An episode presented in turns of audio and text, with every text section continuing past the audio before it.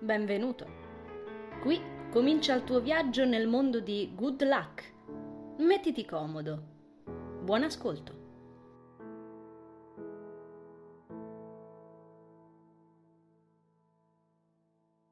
È così che andiamo avanti, un giorno alla volta, un pasto alla volta, un dolore alla volta, un respiro alla volta. I dentisti medicano un canale radicolare alla volta, il carpentiere mette una doga alla volta. Se scrivi libri, lavori a una pagina alla volta. Ci distacchiamo da tutto ciò che sappiamo e da tutto ciò che temiamo. Contiamo gli uccelli in cielo e non stacchiamo gli occhi dalla finestra quando sentiamo i passi di qualcuno che si avvicina da dietro. Diciamo di sì. Conveniamo che spesso le nuvole assumono forme di altre cose, pesci e unicorni e cavalieri, ma alla fine sono solo nuvole e noi riportiamo l'attenzione al prossimo pasto, il prossimo dolore, il prossimo respiro, la prossima pagina. È così che andiamo avanti. Stephen King, Mucchio d'ossa. Good Luck di Sheila Rosati. Giorno 10 gennaio 2007. Sono al buio nella piccola stanzetta silenziosa. L'unica fonte di luce è la lampada sul leggio che inonda col suo fascio abbagliante i fogli sui quali se ne stanno, dormienti, le parole che reciterò. Lo schermo davanti a me è spento, in attesa. La sala è un mondo magico e muto, pronto per essere scatenato. Ed io... Beh, io risistemo il copione per la cinquantesima volta in due minuti. Pazzesco! Ero convinta d'aver riordinato i fogli poco fa. Invece siamo da capo, sono di nuovo incasinati. Allora, ragazza. Mi incita il direttore di doppiaggio dall'interfono, facendomi sobbalzare. Scena 15, anello 3.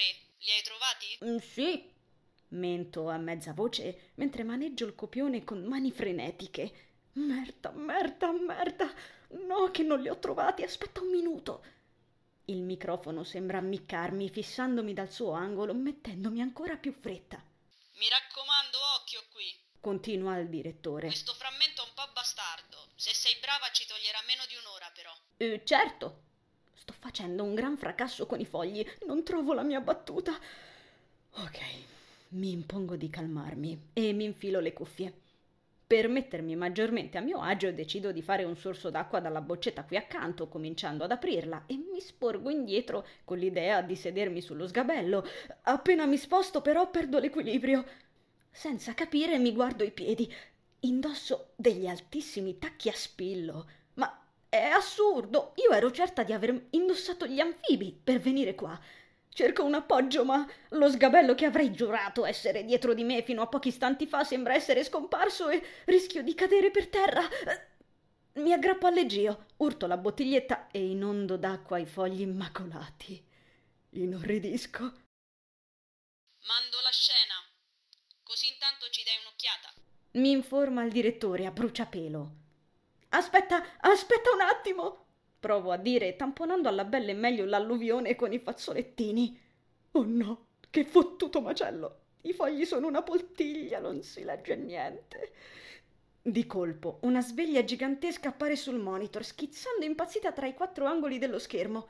Sobbalzo perché il suono mi arriva fino in fondo ai timpani. È insopportabile! Ferma, ferma, ferma! grido, sperando il direttore mi senta, ma vengo ignorata. Ma chi ha spento l'interfono? Mi strappo le cuffie dalle orecchie, ma sembra non bastare. Il rumore è fortissimo, sembra essere dentro la mia maledetta testa. È. è solo la mia stupida sveglia. Apro gli occhi con uno scatto, mentre quel dannato suono continua implacabile a perforarmi i timpani con sadica cura e impreco. Ecco, poniamo che forse, e dico forse, dovrei smetterla di mangiare schifezze fino alle due del mattino mentre leggo manga. Forse, e ho detto forse, dovrei anche evitare di ingozzarmi con la peperonata prima di coricarmi. Ecco, di nuovo la sala doppiaggio a tormentare i miei sogni. Sempre così. Potessi arrivare in fondo a quel provino facendo andare tutto liscio almeno. Affaccio il viso verso il comodino, dove l'assordante marchingegno continua la sua litania senza alcuna pietà. Soffio via dagli occhi una nuvoletta di capelli per fissare la sveglia con tutta la cattiveria possibile. Mmm, la mia telecinesi deve star peggiorando, infatti non ottengo nulla e nonostante le mie onde cerebrali incazzate, lei continua a strillarsela imperturbabile. C'è poco da fare. Odio questi affari. Scalcio via le coperte, via, un colpo secco e indolore come quando si toglie un cerotto, e scendo le scale del letto a castello. Sento immediatamente il gelo penetrarmi nelle ossa, poggiando i piedi nudi sul pavimento. Ero convinta le pantofole fossero qui, ma comincio seriamente a pensare che i miei oggetti siano posseduti. Sempre così, un attimo prima, quando non mi servono, stanno in mezzo alle balle e l'attimo dopo, specialmente se ne ho un bisogno impellente, spariti, neanche si muovessero da soli. Tranne la sveglia, ovviamente, quella maledetta col cavolo che si fa mai una passeggiata altrove. Mi chino, rassegnata, cercando dove si siano nascoste stavolta le mie pantofole. Le scopro sotto la cassettiera, buttate nell'angolo più remoto, buio e polveroso. Il muso ribaltato dei due orsacchiotti stampigliati mi fissa tutto sorridente con un pizzico di malignità. Posso quasi sentirle dire sorpresa. Che ci sarà mai di tanto interessante là sotto? Mica sarà solo per farmi dispetto, vero? E come ci sareste finite? Sentiamo. Envil, non hai sentito la sveglia? Sono più di cinque minuti che sta suonando. E voglio soltanto lasciarle esprimere la propria creatività. Urlo come risposta a mia madre. Mi immagino la mia radiosveglia suonare un assolo di chitarra elettrica sul palco, impallata su un unico accordo, circondata da una foglia di svegliette di ogni tipo che le fanno il coro. Yeah, sveglia Queen! Sei tutte noi! Yeah! Trin! Allungo una mano su Queen per zittirla e lei finalmente tace, smettendo di straziarmi il cervello. Getto un'occhiata rapida allo specchio qui di fronte, in puro istinto, inquadrando la mia faccia imbronciata, tipica delle mattine prescuola. Sospiro. Eccomi qua. 17 anni, la voglia di fare di una pluriottantenne, l'energia vitale di una mattonella e un sogno così grande che non so proprio dove metterlo, nulla che possa entrare in un cassetto. Pensarci appena sveglia, dopo l'ennesimo sogno catastrofico a tema, è del tutto meccanico a quanto pare. Un po' come le anteprime dei film brutti, credo. Sorrido tra me Dunque, cinque anni e un giorno con questa fissazione per il doppiaggio. Buongiorno, Envil. Arraffo le scarpe, posando lo sguardo sul microfono da due soldi poggiato accanto al mio PC. Ah, avrei già voglia di mettermi all'opera, eppure incidere sul mio vecchio computer sembra non bastare mai. Prima o poi dovrò pur trovarli dei corsi di doppiaggio. Finora le mie ricerche sono state inutili. Esisteranno almeno. Meccanicamente mi torna in mente mia madre che brontola cose del tipo perché il doppiaggio è un lavoro. Sì che è un lavoro, mamma, magari non ci campi solo di quello, ma faresti meglio a studiare invece. Cara la mia mamma, borbotto tra me. La scuola alberghiera non mi sa di niente, non ne ho il minimo interesse, sono un disastro a cucinare. Sfruttare il microonde è tra le mie attività preferite. Eh, anche lasciare qualcosa in microonde comporta i suoi rischi, pensandoci. Una volta ho bruciato del popcorn, mammina, non ricordi? Hai detto qualcosa, Envil? esclama mia madre dal corridoio facendomi sobbalzare. Niente. Provo a farmi coraggio, ricordando a me stessa i miei piani per il futuro che prevedono il mio svignarmela da questa cittadina, in qualche modo, qualunque modo. Sogghigno, ballonzolando nella stanza per sfilarmi il pigiama e cominciando con le mie fantasticherie preferite. Sicuro, me ne andrò da casa dei miei, signor sì, e finalmente avrò un lavoro in una sala doppiaggio, un autista fighissimo che mi scarrozza da casa. E con casa intendo un bel appartamento tutto colorato e pieno delle cose che mi piacciono, quindi per tre quarti zeppo di manga e un quarto di cibo giapponese al lavoro, mentre mi porge un bel bicchierone di um, cioccolata calda con marshmallow, ammiccandomi e dicendo se qualcuno oggi la infastidisce, milady non deve far altro che attivare il cercapersone. Con un sorriso di quelli belli, grandi e affascinanti per inciso. Ah, e sarà uno chef stellato che mi cucinerà qualsiasi cosa io desideri. Ovviamente, neanche dirlo. Spalanco l'armadio e dopo aver lanciato un breve sguardo vacuo e sonnacchiuso agli scaffali, arraffo come al solito jeans, converse e felpa. Pettino velocemente i capelli, lunga vita al taglio corto, mi spruzzo un po' di profumo. Ancora una volta mi torna in mente che forse un giorno dovrei imparare a truccarmi, però non mi va molto. E sono sicura che perderei parecchio tempo che normalmente mi serve per infilarmi jeans e felpa e per progettare la mia fuga anche. Esamino nuovamente il mio volto affusolato allo specchio del bagno, sospirando, ricapitolando, frangia incasinata, c'è, occhi giganteschi con riportino di occhiaie, ci sono. Schiaccio un brufolo che stava affacciato sul mio naso minuscolo, borbottando. Sì, confermo, chi ha tempo per truccarsi? Provo a districare la baruffa che porto in testa con le dita, ma... Ah, mi sembra quasi di continuare a spettinarmela. La mia spazzola è piena di ciuffi scuri e mi scoraggia parecchio. Lascio stare. Salto la colazione come al solito, da un lato perché non ho fame, al contrario, solo il pensiero del dover andare a scuola mi attorciglia le budella. L'unica cosa con cui mi nutro anche oggi è il caffè, pieno di zucchero e macchiato. Senza caffè sarei una pazza omicida. Parecchi dei miei problemi potrei risolverli smettendo di bere caffè, mi dico, adocchiando Karen fare un pastrocchio sul tavolo. Undici anni e trenta modi per usare i cereali in modi creativi. Lei sì che ci sa fare in cucina.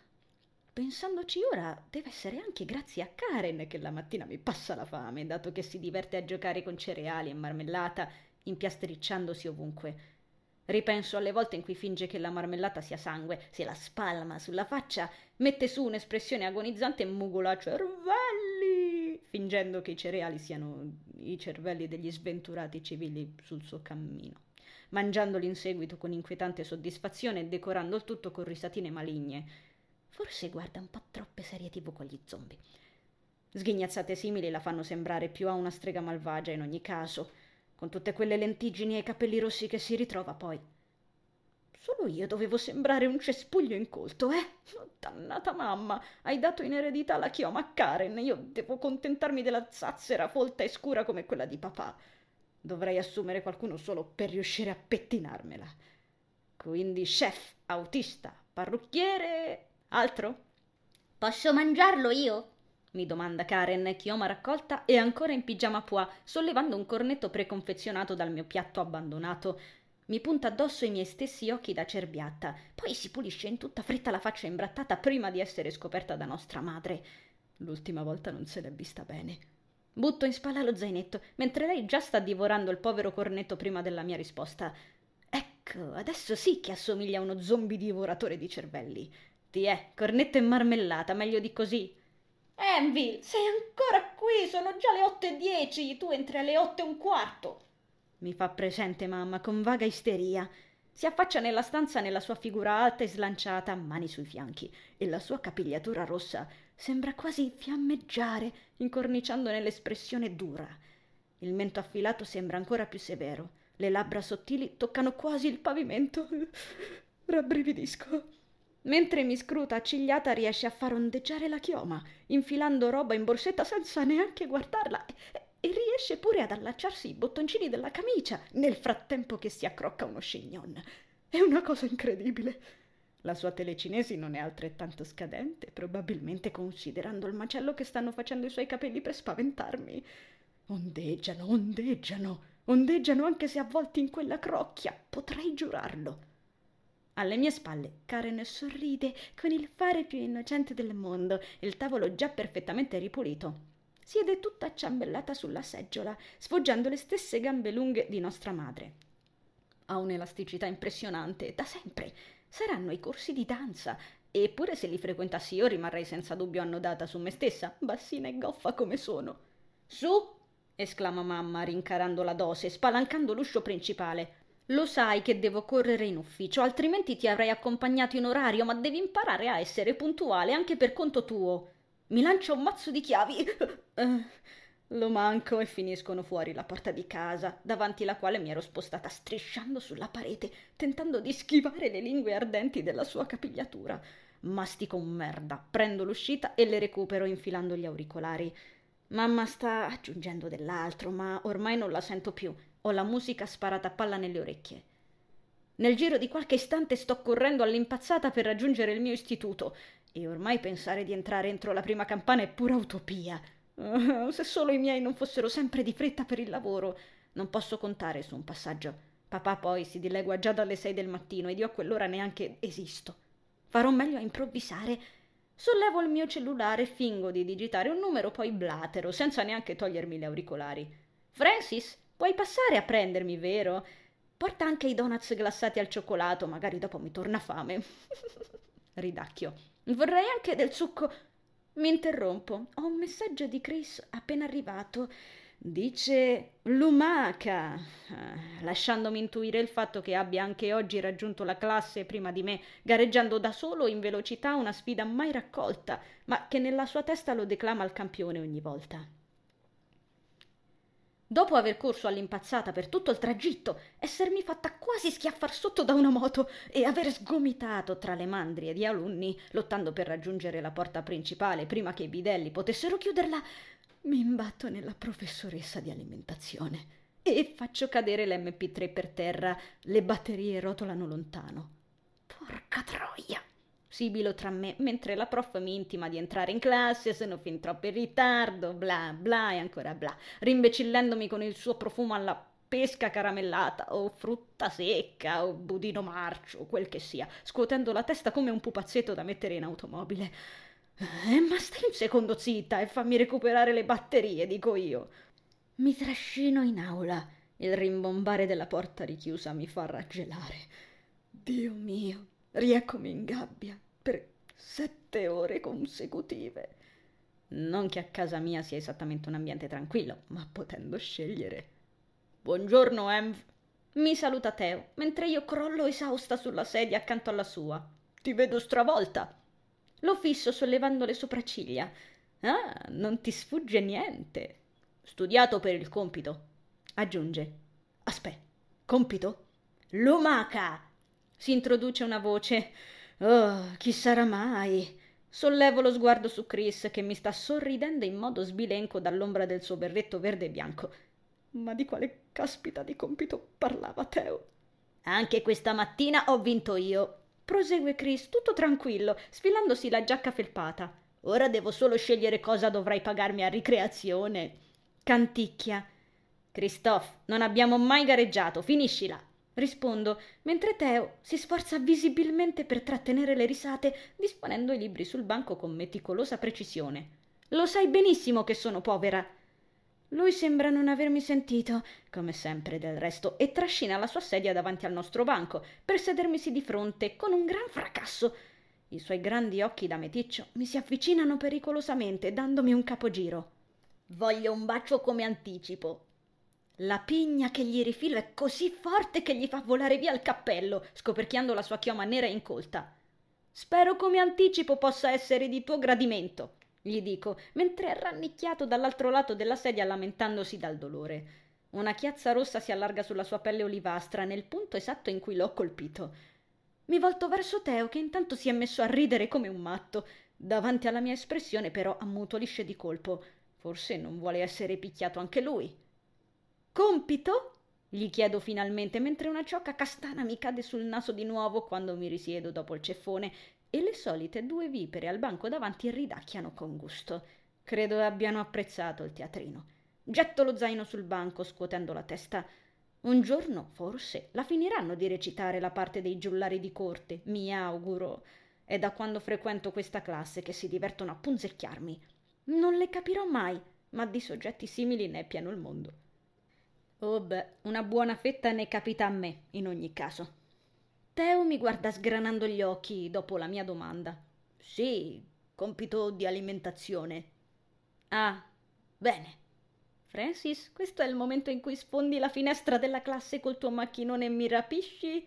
Ma di che stai parlando? Esclamo forse troppo forte, proprio nell'istante in cui la professoressa, nella quale mi sono già imbattuta in corridoio poco fa, reclama il silenzio e ci chiede di metterci al posto e consegnare i cellulari, anche no, togliere i libri e tutto il resto degli ammonimenti che includono i kit verifica. Non ho neanche sentito l'appello, per quanto è stata rapida, avrò risposto in automatico. Mi gira la testa. Mentre il mio cervello prova a riavviare il sistema, Teo mette i quaderni sotto al banco, bisbigliandomi che ne avevamo parlato al telefono del compito in classe. Mi aveva già avvisata, non me lo ricordavo. No. Ti suggerisco tutto io, dolcezza. Bisbiglia Chris dal banco dietro al mio Via il cappello, Wong! Lo travolge la voce della prof De Angelis, per gli amici De Diabolis o la Diablo, ridacchio tra me, avvicinatasi non so quando, che ansia. Mi schiaffa il foglio sotto gli occhi, senza lasciarmi neanche il tempo di realizzare il tutto. Chris, sobbalzando, la guarda. Ma, profi, è il mio portafortuna, non può farmi questo! È impallidito notevolmente. Posso e come, caro? replica tranquillamente lei, togliendoglielo dalla testa. Mi sarei quasi aspettata di veder cadere uno sciame di biglietti da là sotto, invece non c'era nulla, ma per la diavolo questo non cambia un bel niente. È solo un portafortuna, continua a lamentarsi Chris, mentre Miss Alimenti torna in cattedra, annunciando quanto tempo abbiamo e dandoci il via, facendo una smorfia davanti all'ideogramma cinese impresso sul berretto. Lo chiude in un cassetto e sentiamo Christophe gemere. Chris, smettila di fare il cretino e comincia. Ci metterai tutti nei casini se fai macello. Gli dice Teo, che è stato spostato poco fa dietro di lui, ricevendo in risposta un grugnito e un Il compito andrà malissimo senza il mio berretto. Scuoto la testa, mi concentro sul foglio di fronte a me e mi stropiccio il viso. Mi toccherà inventarmi tutto per l'ennesima volta. Tanto sono domande a risposta multipla. A casaccio ne azzeccherò almeno la metà. Spero. Mm. Ok, la prima di solito è vera, no? Quindi la seconda deve per forza essere falsa e la terza pure. No, troppi falsi, mi serve un vero. Mentre cerco di focalizzarmi sulle risposte inventate, sento un gran brusio, ma mi rifiuto di sollevare lo sguardo perché tanto sarà sempre Chris che non sa stare zitto. Ehi, ma che fai? La voce secca di Teo mi travolge così di sorpresa, però, da non poter fare a meno di voltarmi. Ma cosa? Andiamo, so che ce l'hai, prestamelo per favore, mi serve. Chris si è spostato, completamente indifferente al fatto che siamo nel bel mezzo di un compito in classe, vicino a Teo, impegnato nel tentativo di togliergli dalle mani il proprio zainetto. Aggrotto le sopracciglia. No, non se ne parla, ma come ti viene in mente? La faccia di Teo sta diventando bordeaux, ha gli occhi strabuzzati. Tornatene al banco. Senza un dannato portafortuna non posso fare il compito, non posso, lo capisci? Chris continua a tirare a sé lo zaino di Teo ed ha alzato la voce quanto basta per attirare l'attenzione della docente. Il mio amico entra subito in escandescenze, è un fatto così raro da farmi impressione, e scatta in piedi per strappare lo zaino dalle mani dell'avversario. Piantala, Christophe, brutta testa di cazzo! A queste parole si alza in piedi anche Chris, con gli occhi scongiuranti, continuando a tirare a sé lo zainetto e pregando che gli serve quella cosa, gli serve, gli serve, gli serve, per niente turbato dal fatto che Teo si stia rapidamente trasformando in un lupo mannaro. Dà uno strattone allo zaino, ma Chris non molla. È pazzesca questa caparbia di Chris davanti alla stazza di Teo, che lo sovrasta di dieci centimetri buoni. È un tipo robusto e ben piazzato, ma non ha mai fatto differenza per Christophe lui scivola tranquillamente sotto le braccia di Teo, sfuggendo abilmente alla sua presa, rapido come un furetto, agevolato dalla propria sagoma smilza. Poi riconquista lo zainetto e ricomincia a tirare con una forza impressionante. Ragazzi! tuona la Diablo. Sta diventando verde. Deglutisco. Loro non ci badano. Continuando questo folle tiro alla fune, ed io mi alzo dalla sedia non appena vedo Teo sollevare un pugno. Ragazzi, allora! grida la professoressa esattamente nell'istante in cui io mi contrappongo tra i due, ottenendo un pugno in testa, indirizzato inizialmente a Chris, e esplodo in un'imprecazione coloritissima. La classe è un brusio di curiosi che ci punteggiano di sguardi, mentre la professoressa si fa strada verso di noi ed io sento la testa farmi malissimo. Ci hanno sbattuto fuori dalla classe, senza farci finire il compito, non che me ne importi molto, non sapevo niente, preparandoci al fatto di essere spediti in presidenza molto presto. Al momento siamo tutti e tre al piano inferiore di fronte alle macchinette distributrici di snack, aspettando la bidella che ci scorterà dal preside. Ah, premo una lattina di aranciata ghiacciata sulla testa avvolta dal mio foulard. Occhieggio Teo, seduto su una sedia accanto alla mia, vicino alle finestre del corridoio. Ha le labbra tese dal nervoso e si sforza di bere la sua lattina per calmarsi. Piegato in quel modo sulla sedia sembra un orso incazzato e mi fa parecchia impressione. A intervalli lancia occhiate corrucciate dal rimorso a me, grazie per avermi comprato la lattina, amico mio, ma mi sa che qui il ficozzo è garantito. E occhiate omicide a Christophe, che dal canto suo ciondola attorno alle macchinette guardando per terra con aria sconsolata. La sua testa scoperta è un po' una stonatura, ma certe volte penso che dentro al suo stupido cappello ci sia anche quel poco di intelligenza che dovrebbe servirgli a non fare stronzate. Ecco perché se gli viene tolto perde le rotelle. Si può sapere cosa vi è preso? chiedo ai ragazzi alla fine, poggiandomi il fulare in grembo, nel momento in cui Chris spezza il silenzio introducendo una monetina nella macchina per caffè espresso. Si gira a guardarmi. Chiedilo al tuo amico del cuore, dolcezza. Risponde, marcando la parola amico del cuore con un accento dispregiativo, visto che ora si è messo anche a tirar pugni. Mi arriva accanto, porgendomi il caffè. Ti fa tanto male, ah, povero tesoro mio. Assume uno sguardo languido. Assottiglio gli occhi, prendendo il bicchieretto in polistirolo. Piantala coi salamelecchi e rispondi alla domanda. Questo Teo era scattato in piedi nel momento in cui Chris l'ha accusato di essere un pugile, sembra si stia trattenendo dal mettergli le mani alla gola. Fa un respiro profondo per poter proseguire. Questo dannato idiota voleva che nel bel mezzo della verifica mi mettessi in tutta tranquillità a sganciare dal mio mazzo di chiavi pieno di impicci questo. Solleva un portachiavi sfilato di getto dalla tasca, eh, ma non riesco a vederlo. Dannatissimo affare perché è un superstizioso paranoico e insopportabile. Gli lancia il portachiavi addosso e Chris si copre con la spalla. L'oggettino cade in terra con un rumore sgradevole, mentre io metabolizzo il fatto che, davvero, non ho mai visto Teo così adirato. Prendo un sorso del caffè, ah, ustionandomi le labbra, e sospiro. Come ti vengono, Chris? gli chiedo mentre lui rimane a fissare il portachiavi finito in terra. Nessuno fa niente, quindi appoggio le bicchiere sul davanzale della finestra e mi avvicino all'oggetto del reato. Un minuscolo occhio blu mi fissa dalle mattonelle grigie, grande quanto un bottone. Lo raccolgo, poi cerco lo sguardo di Teo, ma lui si è nuovamente seduto. Sta mandando giù il tè a una velocità impressionante. Sembra un alcolizzato con un fiasco di rum. Mi dite che roba è questo? domando, voltando con tre dita il portachiavi verso Teo. Un occhio greco. Risponde infine lui, dopo aver ridotto la lattina in un ammaccato cerchio appiattito, provocando un forte rumore metallico. Anche quando si arrabbia non riesce a fare le cose senza che siano precise. Si gira e guarda Christophe. Un normalissimo occhio greco che neanche c'entra niente con la tua cultura. Mi spieghi quali problemi hai, amico? La cultura cinese non conta, replica Chris più deciso che mai. Basta che sia un portafortuna, chiaro? Si passa una mano tra i capelli, frustrato.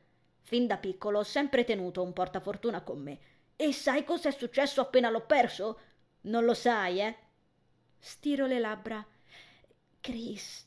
Mi sono rotto il braccio e non ho potuto fare più un accidenti per un sacco. Niente batteria, niente mountain bike, assolutamente nulla. Capito bene? Nulla. E sai perché? Perché avevo perso il portafortuna. Per questo motivo e nessun altro. Mi sono spiegato adesso. Spalanca gli occhi giganteschi. Teo scuote il capo, facendo ballonzolare i ricciolini che porta in testa. Solleva il mento in modo vagamente truce, mettendo in mostra l'ombra di barba sul viso. Tu hai qualche problema, fratello. Eh, forse dovresti smettere di pensarla così. Azzardo, avvicinandomi a lui. Credo tu sia un po' paranoico. Chris mi guarda, quasi ferito. Dolcezza, qui è questione di vita o di morte. Se non mi riprendo quel cappello andrà tutto a puttane, capito? Christoph Wong. Gli strofino un braccio. Finiscila di fare l'idiota. Non ti serve uno stupido portafortuna. Almeno se sei convinto di una cosa del genere, organizzati. Che ne so io, non ti è mai neanche passato per la testa di poter perdere quel tuo cappello. Hai un solo portafortuna, un po' di intelligenza sbotta Teo, facendo rintronare il corridoio con la sua voce baritonale. Se fossi stato io avrei avuto una stanza dedicata solo ai portafortuna di ricambio. Detto questo, adocchia il cestino vicino alle macchinette, ci lancia il dischetto di lattina e quello finisce fuori. Teo si alza per recuperarlo e per fare un altro tentativo, mentre io mi siedo e rimetto il foulard sulla testa, provando a immaginare un disimpegno con un sacco di scaffali colmi di cappelli verdi e bianchi. Porta fortuna di ricambio, commenta sprezzante Chris, passandosi una mano tra la chioma. Certo, guarda che non funziona così, cretino, non posso rimpiazzarlo. Mi pare che avresti molto volentieri sventrato il mio zaino per l'occhio greco in compenso, esclama Teo. Riprova il tiro e stavolta c'entra. Era un caso di emergenza. Forza, ragazzi, il preside vi aspetta. La bidella capelli ossigenati, assieme all'infelice colore della sua chioma, è spuntata dal nulla con in mano il registro della nostra classe. che palle! I due si guardano in cagnesco, ma non dicono più nulla, seguendo la bidella, mentre io mi rimetto il fulare al collo. La lattina ormai è calda. Mm, certo che non posso presentarmi in presidenza con questa, magari la lascio a capelli ossigenati. Mentre mi alzo mi cade lo sguardo sul bicchiere col caffè. Mi accorgo di aver poggiato vicino a lui l'occhio greco. Ah, tutta questa confusione per questo affare e poi se lo dimenticano completamente. Me lo infilo in tasca, scolo il caffè ustionandomi la gola. Questo però alla bidella non glielo lascio di certo. Poi li raggiungo, gettando il bicchieretto nel cesto a far compagnia al dischetto di Teo. Per fortuna sopravviviamo abbastanza bene alla lavata di capo del signor Brutti, che decide per il non fare niente più dello spedirci a pulire il cortile dalle foglie nel doposcuola, non prima di aver detto a me che la mia presenza è un puro miracolo, devo finirla con le assenze, bla bla bla. Se non mi fossi trattenuta dal ridacchiare, ripensando alle battute dei miei compagni sul suo cognome e la sua effettiva bruttezza, non credo me la sarei cavata con tanto poco. Il cortile non mi entusiasma comunque come punizione, essendo popolato da platani, solitamente impegnati a sparpagliare le proprie belle foglie gigantesche in tanti bei mucchietti ricoprenti ogni centimetro quadrato del terreno, a volte sospinte dal vento a incrementare il casino. Eh, sicuramente preferisco così a ogni modo. Un'espulsione mi avrebbe creato problemi con i miei, senza contare la buona scusa per rincasare più tardi. Almeno non dovrò ascoltarli litigare per l'intero pomeriggio. Recentemente stanno facendo gli straordinari, mi sembra. Trascorro le successive tre ore di lezione in trance, rosicchiando la matita, annuendo alle spiegazioni dei docenti senza capire un tubo. Oddio, così non va bene. Mi serve una svolta. Mi serve un terzo caffè, magari. Mi serve Francis col macchinone per una fuga tattica dalla finestra. Finalmente, dopo un tempo che mi sembra infinito, suona la ricreazione e io mi dilego raggiungendo la mia amica Sara al piano inferiore. L'accompagno a fumare, tossendo a ogni zaffata. Questa roba è cancro in cartine, cacchio, poi mi chiedono perché non fumo. Dopo qualche minuto mi accorgo di non aver portato niente da mangiare. Oh, me ne sono andata fin troppo in fretta da casa, accidenti a me. Come per peggiorarmi lo stato d'animo, ammiro le foglie che in questo giorno, guarda caso ventoso e freddo, disegnano danze ipnotiche ovunque, sparpagliandosi in ogni direzione. Oh, tenerelle, fate, fate pure tanto, ho così tanta voglia di raccattarvi tutte. Distolgo lo sguardo per accertarmi che nessuno ci veda, sbirciando il corridoio. Se ci beccano in cortile a ricreazione una seconda visitina da brutti non ce la toglie nessuno. Non ho mai compreso questo divieto, neanche uno volesse squagliarsela mentre nessuno lo nota. Eh. Non ho fame per niente.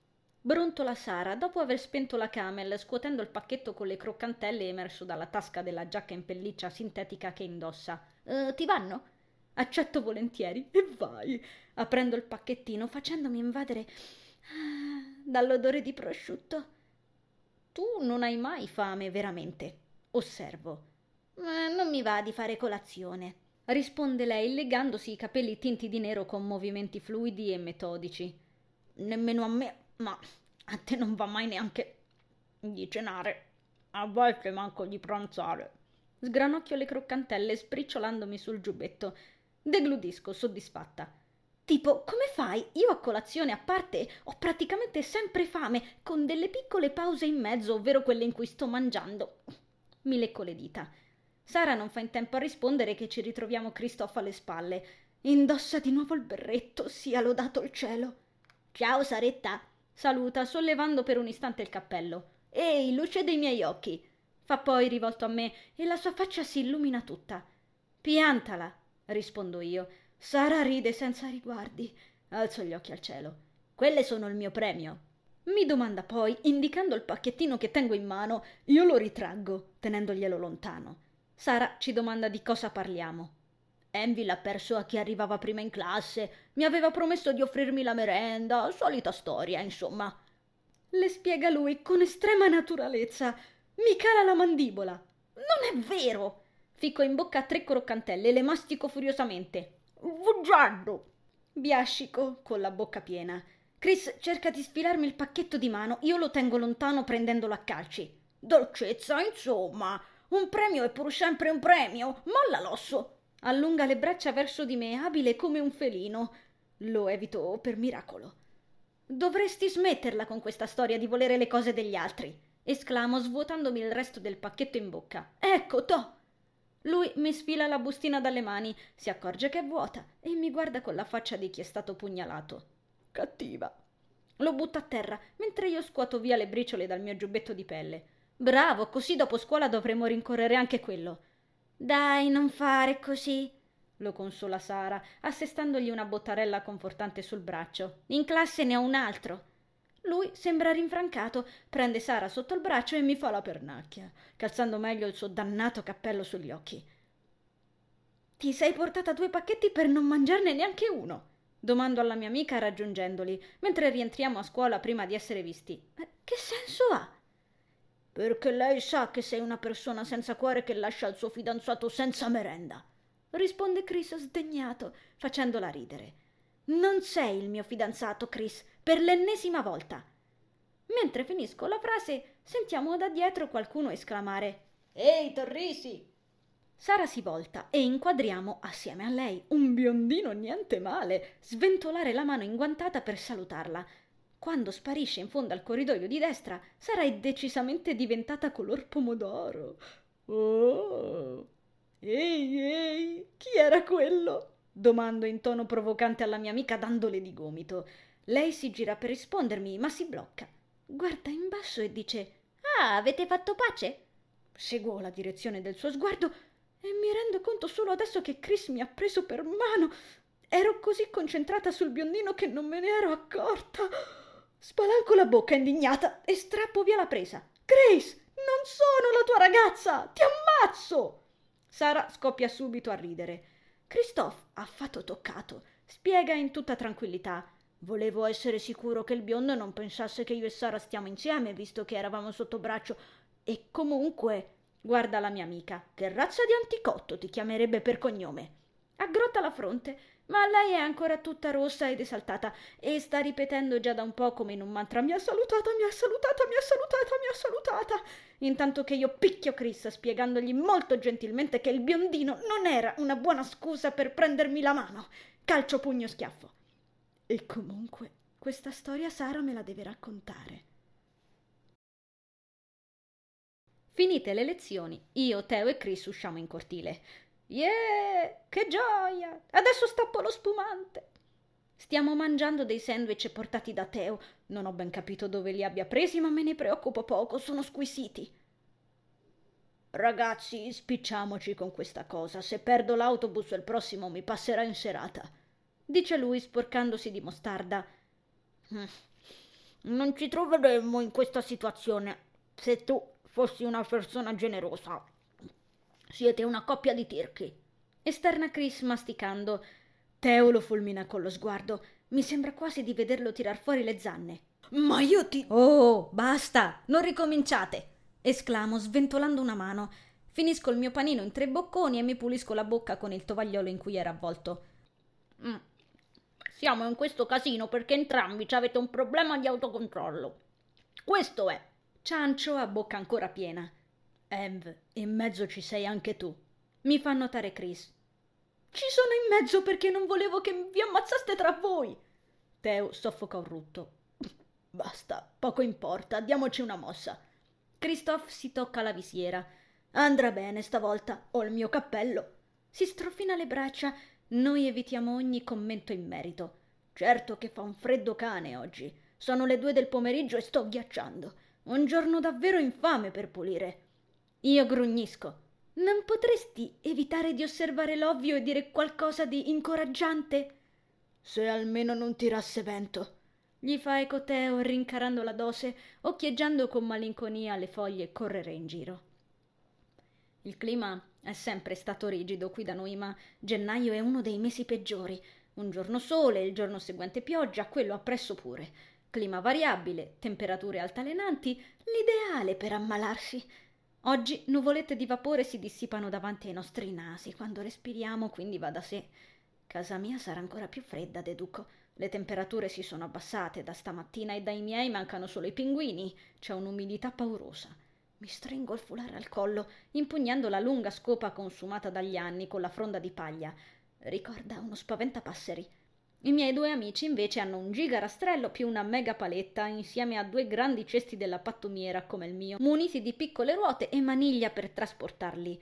Gran visione rosea. Noi tre vestiti da supereroi, quindi ficcati in qualche tutina super aderente simile a una calzamaia, con in mostra i pettorali e i bicipiti ignoranti, ad inseguire le foglie a bordo dei cesti a razzo, sguainando i nostri figli attrezzi, mentre feroci mulinelli alieni, con gli artigli e gli occhi rossi, ci complicano la vita scaraventandoci lontano. Questa è l'immagine di fantasia che il mio cervello continua a macinare nel corso della mezz'ora, 40 minuti forse, nei quali sgobbiamo per spazzare, raggruppare e caricare le foglie nei bidoni. L'unico che non sembra risentire della fatica è Christophe, come sempre. Lo occhieggio maneggiare il suo attrezzo come se non pesasse nulla, la maglietta aderente che lascia intravedere il suo fisico asciutto e definito. Come lo invidio in questo momento. Io al massimo di definito ho la pancetta. Il terzo cesto è pieno per metà quando una goccia di pioggia mi cade sul naso. Sollevo lo sguardo verso il cielo grigio cenere, interdetta. Ragazzi, dico, credo che stia Prima di poter finire la frase, il cielo mi rovescia in faccia una pioggia fortissima, diventata aggressiva nel giro di pochi secondi. Sputacchio. Grazie mille. Merda! strilla Teo. Presto, rientriamo. Già, peccato che siamo nel lato sud della scuola in direzione palestra, da qui all'atrio è tutta salita. Ora quei bicipiti ignoranti avrebbero fatto comodo. Spingiamo con forza i cesti, trascinandoci dietro l'attrezzatura, bagnati e stanchi da morire. Le braccia mi fanno male, sono fradicia. A pensarci adesso non ho l'ombrello! Culo dei culi!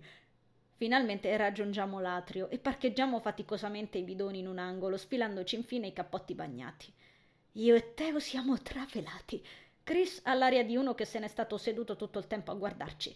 Ecco i vantaggi di essere sportivi. A quanto pare, manco gli serve a questo essere un supereroe. Tutto bene un corno, grugnisce Teo rivolto a lui, ansimando, facendomi ridacchiare. Eh, porti sfiga, scommettiamo? Christophe, in tutta risposta, tira fuori il suo startup e digita un numero. Chiedo a mia madre se può darci un passaggio, smettila di fare la ragazzina isterica. Borbotta poi. Sentiamo la linea libera in sottofondo, quasi subito ricoperta da un brusio. La pioggia fuori si sta trasformando in grandine. Ammutoliti da quel tempo un po' anomalo, tacciamo, mentre il nostro amico parla al cellulare, scuotendo il cappello per liberarlo un po' dall'acqua. Riaggancia. Cos'è se si bagna non funziona bene? Lo stuzzica Teo sghignazzando e grattandosi la barbetta fradicia appoggiato ad uno dei secchioni. Vuoi chiudere quella bocca? Chris si rimette il cappello bagnato in testa con aria di sfida. Sospira. La madre di Chris arriva in pochi minuti, così riusciamo anche a scortare Teo al deposito degli autobus in orario. Nonostante lo abbia accusato di essere un uccello del malaugurio, mi è sembrato parecchio contento di farsi una parte del tragitto all'asciutto. Prima di scendere dall'appunto, ringrazio Stefania, la madre di Chris, che mi sorride nello stesso modo di suo figlio. Mi raccomando, fai una corsa, ok? Cerca di non bagnarti troppo.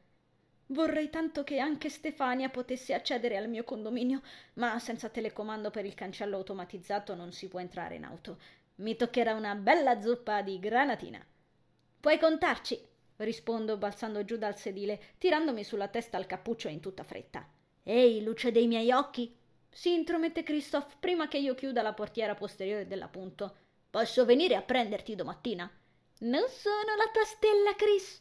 Sorrido in tutta risposta, Dopodiché chiudo e corro via, soddisfatta di aver fatto in tempo a sentire Stefania ridacchiare. Sospingo il cancelletto pedonale e schizzo verso la mia palazzina a tutta velocità. Beccati questo, Chris, senza fisicaccio. Le mie converse sgusciano sui chicchi di ghiaccio facendomi rischiare uno scivolone un paio di volte mentre mi precipito alla palazzina B, sferzata dalla grandine, frugando nella tasca del mio zainetto alla ricerca delle chiavi di casa.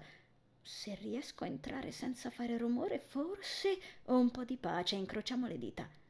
Arrivata al portone infilo la chiave nella serratura con tutta la delicatezza possibile, lasciandomi accarezzare le narici dall'odore di pioggia e umidità. Tira un vento da fare impazzire le piante nei vasi sistemati qui intorno. Sembrano chiacchierare tra loro in fitti mormorii confusionari scossi dall'aria. Rabbrividisco per il freddo e apro la porta. Il secondo odore che mi giunge è quello di chiuso, non appena metto piede in casa. Impiego qualche istante a rendermi conto che non c'è nessuno. Aleggia un intenso odore di fumo in compenso, al quale arriccio il naso. Ma chiamo per sicurezza. Silenzio. Accendo la luce, mettendo a fuoco l'uscio deserto. Pa? Nulla. Karen?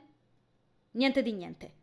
Un sorrisetto gioioso mi si spiana in viso, cavalcando un'eccitazione esponenziale che comincia a farsi largo in me a tutta velocità. Mi richiudo la porta alle spalle, getto il Nike in un angolo e, ululando di gioia, mi butto di ginocchia sul pavimento, facendo una mega scivolata per tutto il corridoio, lasciandomi sospingere verso la mia camera grazie ai jeans fradici. Poi sollevo le braccia, trionfante. Casa libera! strillo, gasatissima. Non avevo notato il parcheggio vuoto, quindi, effetto sorpresa, riuscito alla grande. Redacchiando come una pazza, mi sollevo saltellando e tolgo i pantaloni e le scarpe zuppi a velocità ultrasonica, troppo felice per la situazione. Non capita mai che io possa starmene per conto mio con l'intera casa a disposizione e figurarsi poi in pieno giorno. Inoltre, un bel riquadro di pace gratuita dopo tutti quei giorni a sorbirmi le continue litigate è esattamente ciò che mi serviva specialmente dopo aver spazzato via tonnellate di foglie dal cortile della scuola. Non ho neanche troppa fame grazie al sandwich di Teo, ma ho lo spazio sufficiente nello stomaco per un paio di idee che ho in mente, quindi posso fare baldoria a tutto spiano.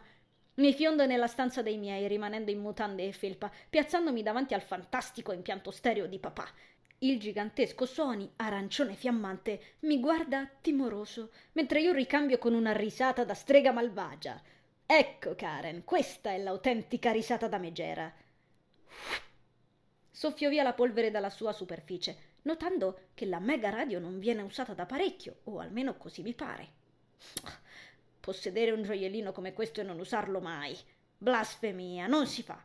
Premo il tastino d'apertura del lettore CD e il coperchio rotondeggiante si solleva molto lentamente rispetto alla mia frenesia, ci schiaffo dentro il primo disco rock della selezione di papà capitatomi per le mani, dopo aver sfilato dalla torre impilata nell'apposito scomparto sotto al mobiletto dove è posizionato il Sony, e premo il play. Un gruppo che non conosco, dal nome impronunciabile, attacca con un fantastico riff da mandarmi i neuroni in pappa, portandomi subito a sgambettare per tutta la stanza. Per poco non scivolo coi calzettoni ancora umidi. Sparo il volume al massimo, facendo versi d'approvazione. Gasata, sperando i miei non tornino troppo presto, mi sposto in cucina, potendo finalmente fare una cosa per la quale aspettavo il momento propizio. Scuoto la testa avanti e indietro a ritmo di musica, aiutandomi a raggiungere il punto più alto della credenza, dopo aver acceso tutte le luci. Arrampicandomi sulla seggiola. Come speravo, il barattolo in latta con i miei biscotti preferiti è ancora nascosto quassù, sapientemente celato dietro il frullatore secolare di mamma. Oh sì, canticchio aggrappandolo. Mamma non poteva tenervi nascosti per sempre, tesori miei. Mi porto la scatola dietro, ballando in ogni angolo della stanza, ficcandomi i biscotti con gocce di cioccolato in bocca a due a due. Gongolo tra me. Mia madre non sa che io so dove li teneva buscati. Li ha fatti sparire qualche tempo fa, dichiarando che ne mangio troppi tutti assieme. Poi mia sorella ha fatto la spia per me quando l'ho aiutata a comprarsi una maglietta carina, sacrificando metà della mia paghetta. Eh, bei ricordi. Mm-hmm. Non so proprio cosa stesse insinuando, mamma, quella volta. Penso tra me, ficcando tra i denti il terzo biscotto, gonfiandomi le guance come un criceto. Io che ne mangio troppo insieme, boh, mi sembra una sciocchezza. Mi avvicino al frigo scalpicciando e lo spalanco, regalandomi una folata d'aria gelata. Con tutto questo movimento mi sto scaldando e non sento il gelo del resto della casa, perciò la temperatura del frigo è l'unica a farsi notare quando allungo una mano verso la panna spray. Lo stereo, perfettamente udibile in tutto l'appartamento, si inoltra nel brano successivo e io sollevo in alto il tubetto di panna gridando A bomba! per poi spararmene in bocca una fioccata generosa. Quasi tutto il resto lo scarico nei rimasugli dei biscotti, dentro la scatolina ancora stretta sotto al mio braccio. Mi ingozzo, tenendo il ritmo, sporcandomi tutta la faccia. Esalo un rutto soddisfatto, getto i vuoti del reato in una bustina di plastica. Mm, più tardi la butterò nei bidoni condominiali senza farmi notare, intanto la nascondo in camera mia. E il rischio di scivolare sul tappeto di briciole finito sulle mattonelle. Eh, non va bene. Devo eliminare ogni testimonianza. Mi pulisco la bocca con la manica. Agguanto la scopa con una giravolta e fingo sia una chitarra, cominciando a suonarla e cantando parole senza senso su un brano rock. Spazzo sempre a ritmo, elimino le molliche e le fiondo nel cestino e mi dirigo nella mia stanza schitarrando della grossa. Lancio la bustina segreta sul mio letto e mi chino sulla scopa in uno scoppiettante momento di assolo. Mi avvicino alla mia sveglia, dimenando la chitarra improvvisata. Vai, Queen, duetto! strillo. Io e Queen mandiamo in visibilio il nostro pubblico di svegliette sul palco immaginario, sgargiante di luci fumose. Alla fine del brano schianto il mio strumento sul palco e il pubblico impazzisce urlando drin, drin, drin, mentre Queen fa un gigantesco salto mortale trillante capriolandomi sulle spalle durante il mio inchino. Grazie! esclamo e mi rendo conto di aver spaccato la scopa. Mi sono sfogata per ore, togliendomi tutti gli sfizi possibili, ho guardato quanto volevo la fantastica televisione dei miei genitori, modello un po' vecchiotto e ingombrante, ma sa il fatto suo, rimanendomene comodamente appollaiata sul loro divano letto, gambe allungate sul poggiapiedi per quasi tutto il pomeriggio, mangiocchiando un tubetto di patatine scovato sotto al letto di mia sorella. I tesori nascosti della famiglia Scholz. Eh, quanto vorrei una tv in camera! Ma il fatto che ci sia stata vietata nella nostra stanza per evitare bisticci fastidiosi, meh ha reso ancora più bello sfruttare quella dei miei. Quando ne ho avuto abbastanza, ho spento la tele, sentendo lo schermo frizzare per il surriscaldamento, e l'orologio da parete diceva che s'erano già fatte le 18.30. Dei miei ancora nessuna traccia, ma eravamo ancora in orario normale per quello. Mi sono spostata al PC. Mentre scambiavo messaggi in chat con Oliver, un ragazzo con il quale ho iniziato a fare amicizia su Facebook qualche settimana fa, ho ricevuto un sms di Teo annunciante una verifica di matematica per domani. M'è sorto l'improvviso dubbio che non lo sapessi come secondo messaggio. Già, beh, copierò da lui magari. Ho ignorato l'sms, non avrei comunque credito, continuando a chattare. Un tipo simpatico, Olly. Pensandoci, abbiamo molti gusti in comune e ci troviamo bene a chiacchierare per molto tempo di tutte le nostre cretinate a tema musica, manga e altre simili. La pensiamo allo stesso modo su parecchi argomenti, facciamo le stesse battute e ci capiamo al volo anche da dietro uno schermo, tanto che a volte lui mi sembra una versione maschile della sottoscritta, con un paio di occhiali da vista in più e qualche chiletto di meno, ma comunque. Anche questa volta abbiamo parlato parecchio e non mi sono accorta che si erano fatte le 20.30, distratta anche da Sara e dai suoi tag. Ha condiviso sul mio profilo la foto di un cavallo con la criniera boccolosa e lunghissima, scrivendoci sopra quando mi farò i ricci sarò così. Solo la fame e le mani congelate mi hanno spinta a spegnere il computer. Me le strofino guardando la porta di casa, conducendomi in corridoio. Ok, potremmo cominciare a essere fuori coprifuoco. È strano. Recupero il Nokia, provo a chiamare mamma cercando qualcosa di commestibile in frigo. Segreteria. Aggrotto le sopracciglia. Provo con papà, non trovando niente di significativo negli scomparti, ed avventurandomi nel freezer dove scovo una pizza surgelata. Meglio di niente. La prendo intirizzandomi ulteriormente le dita, mentre anche il numero di mio padre entra in segreteria. Tolgo il cellulare dall'orecchio e guardo lo screen, confusa. Sono quasi le 21. Normalmente i miei non fanno così tardi. In più, per motivi lavorativi, sono sempre raggiungibili. E comunque tra le cose, durante la settimana Karen si appiccica a fare i compiti sulla scrivania dalle 17 in poi, da sola o in compagnia, invece non si è vista proprio. E non aveva neanche il corso di danza, oggi riflettendoci un minuto. Il microonde rumoreggia sotto ai miei pensieri. Non sarà mica successo qualcosa, vero? Insomma, lo so, normalmente le brutte notizie vengono a sapersi presto, ma non avranno mica avuto un incidente, no? Voglio dire, mi avrebbe chiamato la polizia, come succede in certi film. Stringo gli occhi contemplando il cellulare. O magari mamma, che ultimamente litigando con papà aveva intimato di andarsene, dicendo di non poterne più, e non ho idea di cosa con precisione non ne possa più, in quanto non credo possano essere soltanto le liti. I miei sono sposati da un secolo, dovrebbero essere dei fuori classe nelle litigate. Alla fine si è decisa ed ha chiuso i battenti. Ha preso baracche e burattini, si è messa su un aereo ed è emigrata a Hogwarts. Modi alternativi di arrivare nella scuola per maghi. Beh, se così fosse avrebbero potuto almeno mandarmi una civetta per avvisare della sua partenza. Almeno mi attrezzavo, che ne so. Occhieggio i piatti sporchi abbandonati nel lavello, come notandoli solo adesso. Da quanto saranno lì? Perché il frigo è vuoto? È davvero tutto strano ora che ci faccio caso. Il trillo del fornetto mi scuote da quei pensieri. Scuoto la testa aprendo lo sportello. Oh dai, Env, finiscila. Su, magari sono soltanto andati a comprare le sigarette, Cristo santo. Sei soltanto stressata per la scuola. È così, piantala. Estraggo la margherita fumante dal microonde. Il suo profumo mi invade, sollecitandomi l'appetito. Non mi capita spesso di cenare da sola e mi rende un po' triste, ma non posso neanche morire di fame. Se proprio i miei rincasassero più tardi lo capiranno. Riempio una caraffetta con l'acqua di rubinetto. Ci sarebbe andata bene una Coca-Cola con la pizza, ma sembrano finite anche le bibite. E comincio a mangiare la pizza, sorseggiandola di tanto in tanto dalla tazza da tè fucsia di mia sorella, unico boccale ancora pulito. E poi, insomma, Enville, se anche mamma fosse emigrata, allora dove sarebbero finiti papà e Karen? Perché non se li sarebbe certo messi in valigia se era arrabbiata e voleva scappare. Magari se ne sono solo andati a cena al fast food senza invitarmi, perché hanno scoperto, grazie alla civetta impicciona, che ti sei strafogata coi biscotti proibiti e tutto il resto. Poi se al fast food ci si sono impallati dall'ora di pranzo è un altro discorso. Stufa di questi pensieri che non mi stanno neanche facendo avvertire il sapore della pizza, mi alzo e vado a prendermi un manga nella mia stanza. Continuo la mia cena leggendolo e imbrattando le pagine, provando a vedere se la mia preoccupazione si allontana.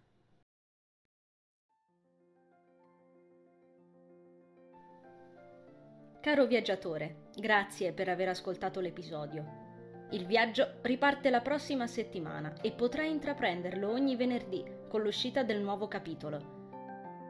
Seguimi sulla mia pagina Instagram Sheila Rosati Parole su Vita per rimanere sempre aggiornato sui contenuti.